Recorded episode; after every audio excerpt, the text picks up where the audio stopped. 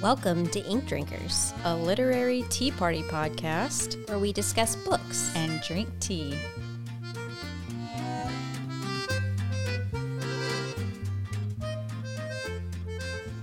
And go. Good morning, Jamie. Good morning, Marissa. I, I've been listening to the Generation Why podcast a lot lately, and they like every episode. It's these two guys, and it's true crime. But every episode, they start with, "How are you tonight, Justin?" I'm good. Whatever the other guy's name is, like every single episode. and I never listen at night, so So you wanted to s- switch it up, make sure we're not being uh, saying the same thing. Yeah. With the, with the start. yeah. Yeah, the start of our podcast. But really, how are you? I'm good. Um, yeah, you know, I'm that good. Good, good. There's there's birds chirping in the background. There's It's been um so hot. okay, I, didn't, I I didn't know where you were going. with that. haven't. I felt like you walk outside and you can't breathe. Hot. Well, yesterday, oh my god, hot. oh, when I walked outside, my sunglasses fogged up because it was hot and humid, and I was like, "What am I living in right now?" In the car, I felt like we were ge- getting cooked alive. like it was bad. It was bad. Um, and it's July. August is typically worse. Oh, we shall see. we're in literal hell. and here we are drinking hot tea. You know what? It's cool in here. It it's cool in the house. Thank goodness. Thank thank goodness It's for air conditioning. It's been much more difficult to um, cool our house down. I'll say that. I know. I feel like my AC runs constantly. Also, how did our ancestors who lived in Louisiana brave these summers without AC? I genuinely don't know how people could have survived this. I mean, we're we're we've been hitting record highs for years, so I know that it hasn't it wasn't this hot But still, when they were around. but still, But still, Louisiana is a hot I mean, how many people died of heat stroke? probably this podcast is just taking a turn. Sorry. We're now doing um, a true crime podcast on the number of heat stroke deaths related to. I, I can't turn this into true crime. I'm sorry. Where basically people were made to think that they died of heat stroke, but really they were murdered. Dun dun dun. Yeah. Anyways, um, it is so hot here that you can't think when you walk outside. That's how hot it is. I don't know if anyone has experienced that, but that's what it's like here. You walk out and just immediately your brain turns off. Correct. but in between that time, we get to listen to good books or read good books or however you. However, you consume your literary. You know what? It's like I just walked outside and my brain turned off. I'm I'm done. I am done. literary content. Yeah. So, got anything good? A good book, you mean, to talk Yeah. about? Well, I do. However, it's your turn to go first. Okay. So tell me about your good book, please. So, um, this book is called The Dead Romantics by Ashley Poston. So you went with the one that's been all over Instagram. okay, have, good. yes. Because I have seen it and I'm like, I don't know what it's about. And you know, I don't look up what books are about. I just Yes. jump into them. So tell me if I should read it or not. Okay. Um, I really liked it. It was, I don't know how, how if I should say it was a fresh take, um, but it was interesting and different. So the main character is Florence Day. She is currently living in New York City. She's ghostwriting for a very well known, best selling um, romance writer who she's only met once. Um, she's has she's had a five year contract with her to write her novels for her. Um, I think the lady lives in Maine or something of that nature, and she no longer leaves her town. Okay. Um, a year ago, she had a really bad breakup, Florence, and um, she doesn't really believe in romance anymore. And so she's been having a really hard time finishing her fourth and final book in her contract. So she keeps getting extensions and she just can't do it. She's like, I can't write a happy ending. So Florence has a new editor um, who is waiting for this fourth book. So she has a a meeting with him, um, and when she walks in, he's not at all what she expects. He happens to be devastatingly handsome. No. Um, so, so she pretty much tries to ask for another extension, and he shoots her down, saying, "No, this book has been due. You've gotten multiple extensions. It's due tomorrow." Tomorrow. yeah. okay. and she um is like, how am I going to get out of this? Like, I have to fulfill this contract. I'm going to let Ann Nichols down, which who is the um, who she's ghostwriting for. Um, and so she, her high level anxiety is there, but she's like, I can't write this. Like, and she even tried to say, "What do you think about things not ending happily?" And he was like, "No, this is This is Ann's work. romance." It's romance. It needs to end." And so she decides to go out with her roommate Rose, who's her best friend, um, and to get her mind off of it, even though she needs to write it, which I would thought was really odd. And um, You've got seven hours to finish this novel. what are you going to do? I'm going to go out. I'm going to go out and drink. So they went to some club, like a bar that had a poetry reading. And so her friend Rose was thinking this is going to help her. Maybe she can go up there and get out of her shell a little because she's having, you know, a block in regard to writing. And um, Florence didn't know that that's what, you know, was going on. So they ask for the next volunteer to come up to the stage. And when she stands up, her ex boyfriend also stands up. No. So what we start to find out is that or they really tell you at the beginning, but she grew up in a small town in South Carolina and her family owns a funeral home. Oh, okay. Now I'm intrigued. So she grew up in this funeral home. She had a brother named Carver and a younger sister named Alice. I'm sorry. Funeral home, and the son's name is Carver. Yeah. Okay. Yeah. Okay. Okay. All right, So moving on. okay.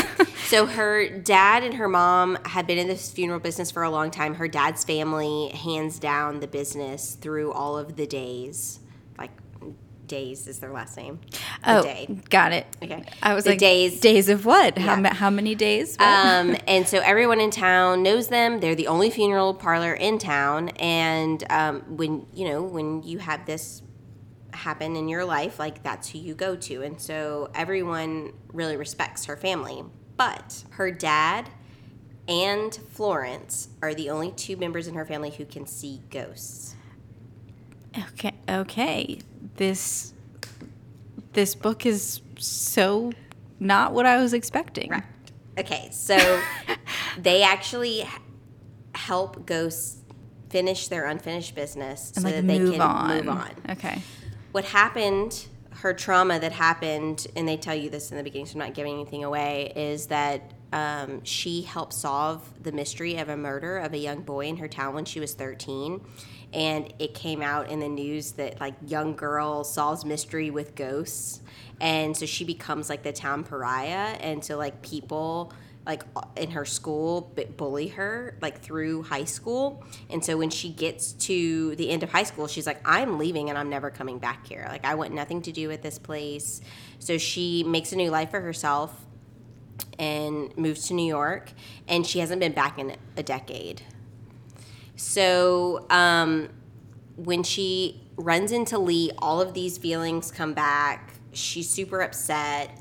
She goes outside because she needs some air. and she runs into Benji Andor, who is her editor, who she spoke with earlier that morning I about thought the book. I thought you were gonna say she runs into a ghost, and the So she actually sees ghosts like all throughout New York, but she said she just ignores them and like acts like they're not there. And she knows the difference because they kind of like sparkle a little bit, um, and so she she can tell the difference between a ghost and a real person, um, but she doesn't get involved anymore.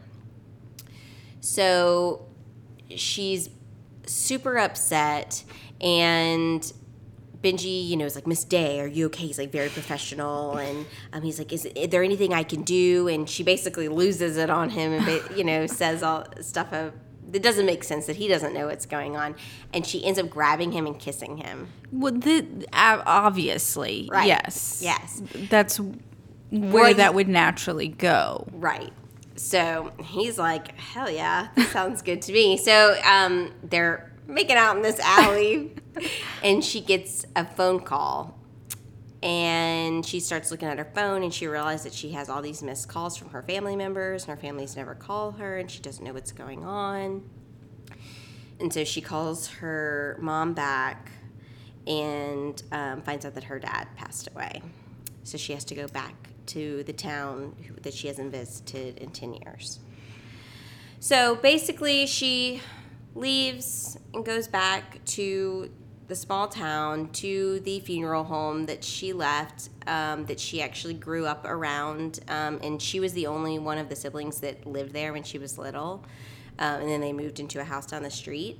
Um, but she has never seen death as like this horrible, devastating um, experience because in her family, they always celebrated the person's life and really tried to help those family members through that difficult time. And so she remembers really wonderful times and has great memories of the funeral home and helping in that capacity with her family.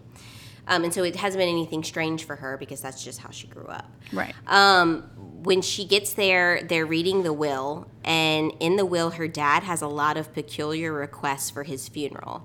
Just really outlandish things, and she is the one that starts to take on some of those tasks because her family members are dealing with other things. Her sister Alice is actually running the business now. Um, and through those having to fulfill those um, requests she kind of starts finding herself again. So the night that she gets back they're reading the will and here's where things get twisty. Nothing it's it's really a romance. It's like a rom-com and she's really witty and really sarcastic and she's a great character. Um, but the doorbell rings in the middle of the reading of the will and she also is thinking back of her mind like am i going to see my dad? Like is his ghost going to be here kind of thing. Right.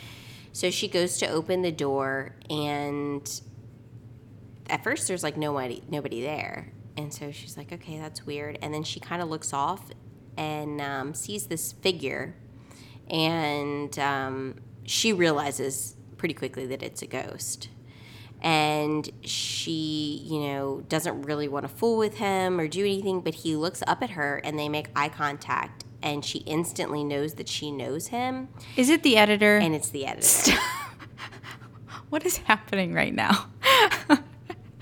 So from the time that she left New York the night before to now, he died. Wait, so he hasn't been a ghost all along? Okay. I don't know what's weirder. So I'm gonna kind of stop there because I don't want to give like the rest of that story away of what happens. Y- You've and- gotten me to a point where I'm very intrigued. yeah. Well, that's that was the point. okay. Well, you did a good job. Thanks. Yeah. Um. So yeah. So it it was a really neat take. You'll you will really like the characters in the story. Like they're interesting and fun and. Her family's quirky but really cute, and um, I think her family um, they're devastated by the passing of their dad because he was such an integral part and like the head of you know just the, the- he was the head of the he family. head of he the ran family. the business. He right? did all those things. Um, but through his will and every everything that he has laid out for them, he's trying to get them all back together. When you first started explaining this book, I thought that it was going to be very different. I thought that you were going to tell me because she was ghostwriting this book for this kind of mysterious author, and I thought it was going to be about that and like uncovering mysteries about the author and that kind of stuff. And I'm kind of over that kind of book right now. Mm-hmm. So I'm really glad it didn't go in that direction. Yeah. I was immediately like, oh, bummer. And then it was, nope, nothing like I expected. nope, not at all. Okay, Yeah. Very interesting. I'm very intrigued. Good. well, please read it and let me know what you think. I will. Um, I did read one of your recommended books recently. I read um, Emma in the Night, and I thought it was I thought it was good. Mm-hmm. Um, it like took a very long time for me to get into it, Okay. I could see that. But in the end, I was satisfied. And that's what you asked. That's what exactly what I asked you. Were you satisfied with the ending? And I was satisfied with the ending. yeah. So that's what matters. And did you did you Had I figured it out? yeah. Uh, To an extent. Okay. And that's what I said too, I think. I think I said Yeah. you kind of know what's going Yeah. on, but I mean, you not can- fully. You can make guesses, but no, Yeah. I couldn't have fully guessed what had happened.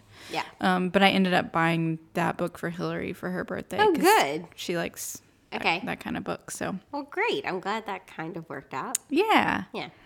Um, okay. The book that I'm telling you about is called The Bodyguard by Katherine Center. Oh, gosh, I had this on my reading list. Okay. Okay. Well, Yes, yes. Okay. good. You're going to love it. Okay. Um, it comes out July 19th. Yes. So it's not out quite yet, but it comes out the day before my birthday. Just saying. Also, Virgin River season four comes out on my birthday, which is like the best birthday present. um, anyway, so I've read a few of Katherine Center's books before and enjoyed them. Um, this one sounded super fun and different and interesting to me, so I was really excited about it. I think I put it on the episode that I did at the beginning of the year of like books that I was excited about for the year. Um, so let me give you the quick premise, which is female bodyguard protecting a male celebrity. Mm-hmm. And just starting from that, I'm like, this is fun. Yeah. This is a fun obviously little not not regular- a typical um, dynamic. So we have Hannah, who is our female bodyguard. Um, they call it an executive protection agent, aka bodyguard. Fancy. And so they live in Texas, so they end up protecting like oil tycoons and you know different people like that. Occasionally a celebrity, like I think she said she had protected Dolly Parton one time, and just you know different random things like that. Um, and so there's a few there's a few people in the agency, maybe like five or six people in the agency. One of them is her ex boyfriend who's kind of awful and broke up with her um, the evening of her mother's funeral. Oh my God, what an awful person. Yeah. And another one is her best friend.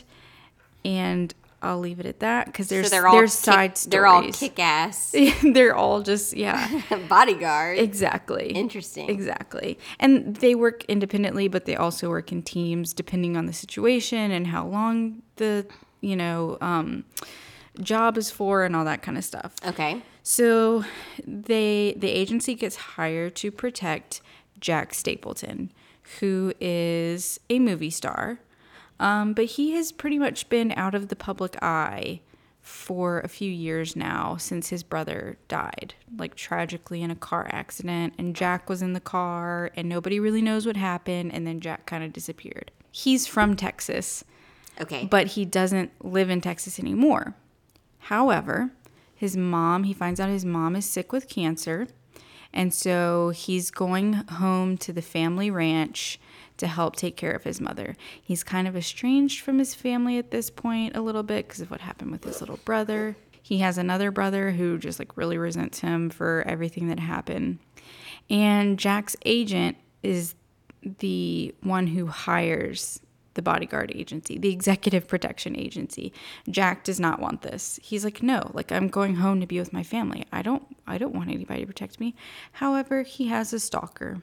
oh no. And it's this what seems to be like this old lady knitting corgi loving stalker.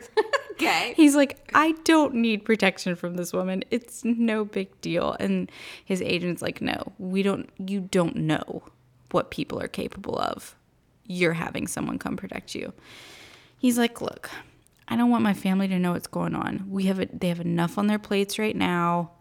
They don't need to be worried about me while I'm at the ranch that this corgi loving lady is going to come and do something crazy to me. I don't want any protection. I don't want them to know that anything is wrong. So they come up with the idea that Hannah is going to pretend to be his girlfriend, but secretly she's going to be protecting him. Okay. So Got we it. so we're throwing in this fake dating trope, Got it. Okay. which I always love. I like it too. yeah. It's just Yeah, it's It- cute. it's because it's always slightly uncomfortable because you got to play into it a little bit. right Yeah. Cuz they had to pretend like they were really dating. Right. And then so- you and then you catch feelings. And, yeah, you catch them. and you're like, we're already supposed to be hooking up, so we might as well actually do it. Well, while they're at the ranch, obviously their parents think that they're together, so they put them in the same room. Right. And like she ends up sleeping on the floor, and just she's like, "I'm no, I'm not staying in the same bed with you." Like, excuse me. Um, but obviously, like he's really hot, and sure. you know, Yeah. So that is the general premise of the story. I'm not going to go into too many more details because I want you to get to enjoy Yeah. the relationship Okay. and and the side stories like i said with the ex-boyfriend and the the best friend and the, the other things that happen uh, but it was really fun and funny and i loved the characters i loved the family like jack's family like it was just all around great time Yeah. Sounds great. Yeah. Like it sounds like it's really amusing and I don't know. It's a de- definitely a different take on things, which I think is really interesting. Turns things on on their head. Um, and so I talked to Carrie and Addie about this, and they both said they loved The Bodyguard, but they like Happiness for Beginners more. So, okay. And that's I okay. had, have you read that one? No, but I have it in my. I haven't gotten to it yet, but I have it in my hold list um, because I found out that the bodyguard wasn't available until July, and so I put that one in, in like, okay, well, I'm going to read something else by her first. So I have since checked out ha- and read Happiness for Beginners, and I enjoyed it. But I like The Bodyguard more, More? and I wonder if it's has to do with which one you read first. Okay, So I'm curious. Okay. You read Happiness for Beginners first, and All then tell me what you think. Will. Hmm. you want to talk about the tea?